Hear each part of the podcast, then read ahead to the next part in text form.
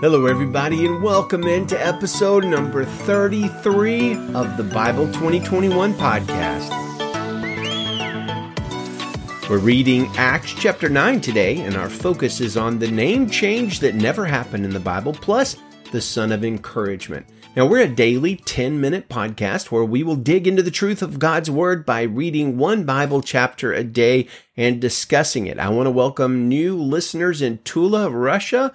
Murmansk, Russia, Stuttgart, Germany, New York, New York, and Philadelphia, Pennsylvania. Thank you all for listening and tuning in. Our goal is to encourage daily Bible reading and listening, and I would encourage you to share this podcast with your friends, with your family, with your enemies, and with your acquaintances, whether in person or on social media or however help spread the word. Check out our website, Bible2021.com for show notes, a contact page where you can send questions and comments and memes and that sort of thing at Bible2021.com. So today we're going to read Acts 9, all about the conversion of Saul slash Paul. Now, many people in the church have been raised to believe that Saul changed his name to Paul, or actually God changed his name to Paul after he met Jesus on the Damascus Road and was saved. However, the Bible does not demonstrate this at all. In fact, well after his conversion,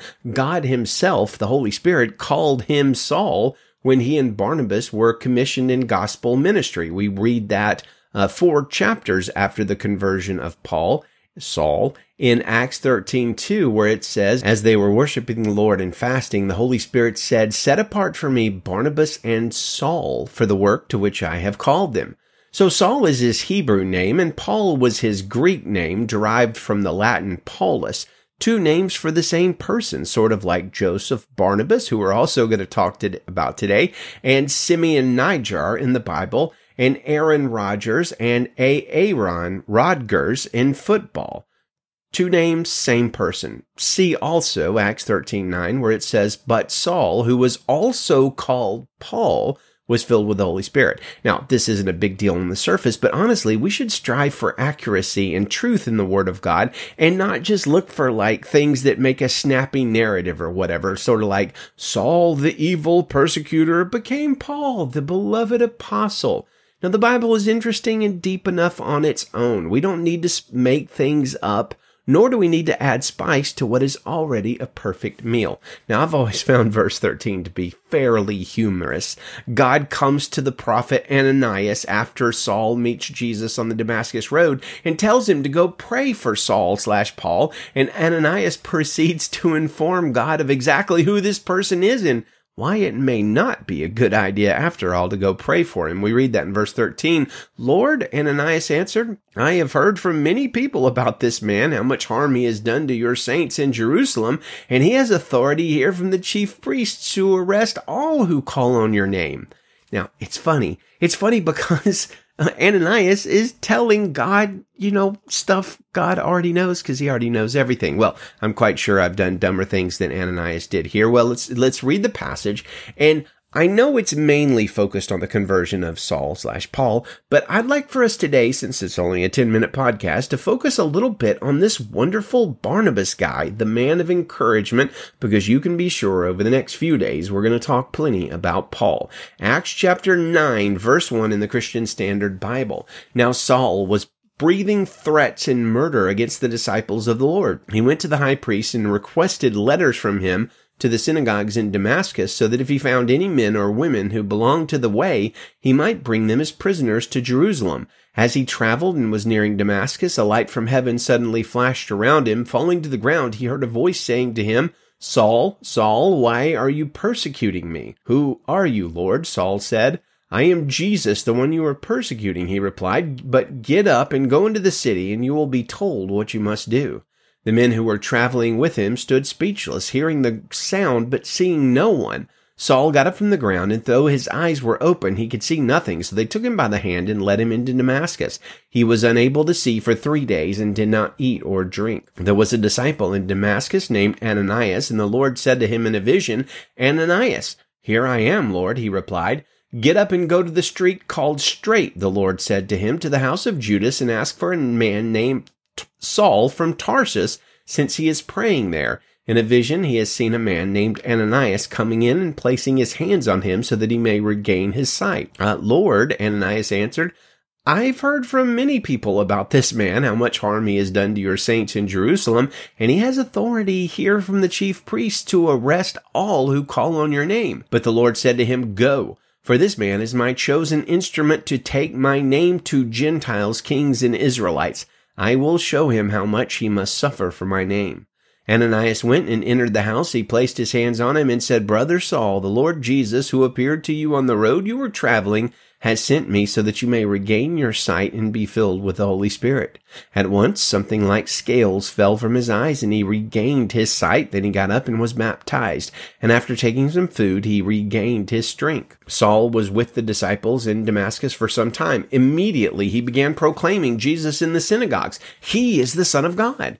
All who heard him were astounded and said, isn't this the man in Jerusalem who was causing havoc for those who called on this name and came here for the purpose of taking them as prisoners to the chief priests? But Saul grew stronger and kept confounding the Jews who lived in Damascus by proving that Jesus is the Messiah. After many days had passed, the Jews conspired to kill him, but Saul learned of their plot. So they were watching the gates day and night, intending to kill him, but his disciples took him by night and lowered him in a large basket through an opening in the wall. When he arrived in Jerusalem, he tried to join the disciples, but they were all afraid of him, since they did not believe he was a disciple. Barnabas, however, took him and brought him to the apostles, and explained to them how Saul had seen the Lord on the road, and that the Lord had talked to him, and how in Damascus he had spoken boldly in the name of Jesus. Saul was coming and going with them in Jerusalem, speaking boldly in the name of the Lord. He conversed and debated with the Hellenistic Jews, but they tried to kill him.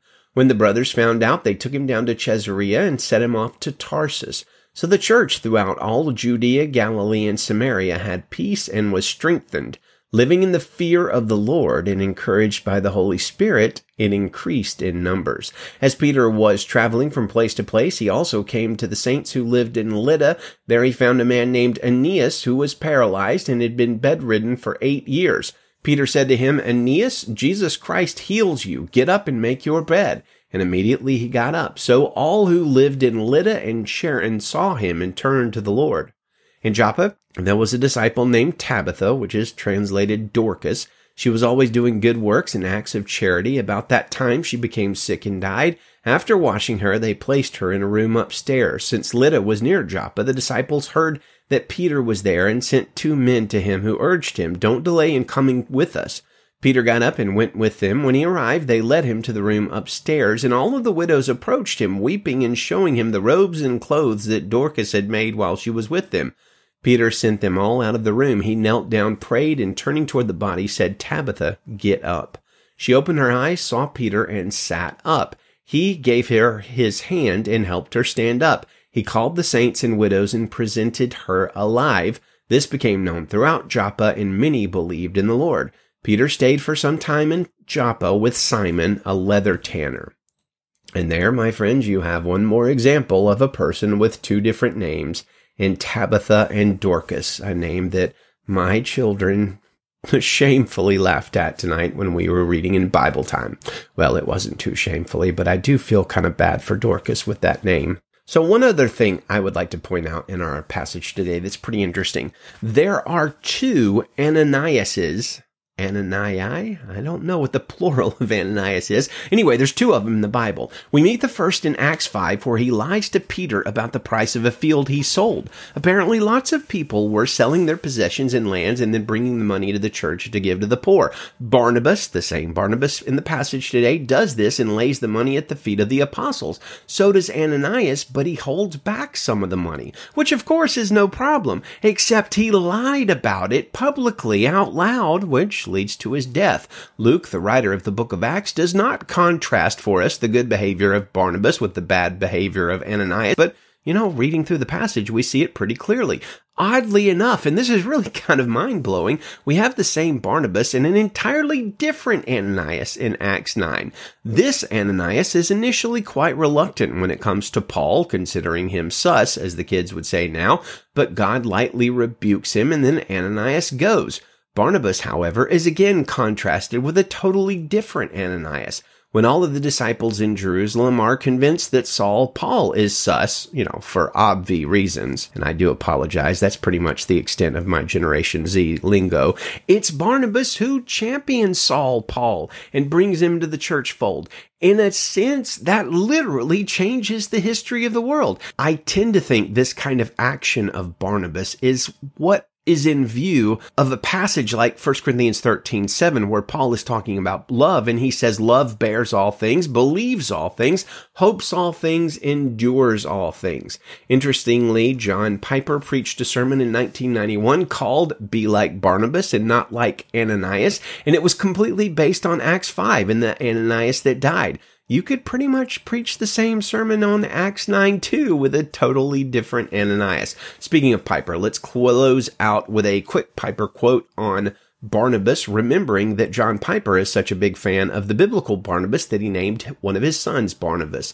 Piper writes, according to Acts 4:36, Barnabas's real name was Joseph, and the apostles called him Barnabas because it means son of encouragement. It's obvious that Luke wants us to see Barnabas's goodness and his remarkable gift for encouraging others, especially underdogs or outsiders. So the church in Jerusalem chooses Barnabas to go to Antioch to encourage and establish the new Gentile church. Well, last thing, our memory verse for the month of February comes from this passage, Acts 9:31, so the church throughout all Judea, Galilee, and Samaria had peace and was strengthened, living in the fear of the Lord and encouraged by the Holy Spirit. It increased in numbers. Amen. Good day, friends, and Godspeed.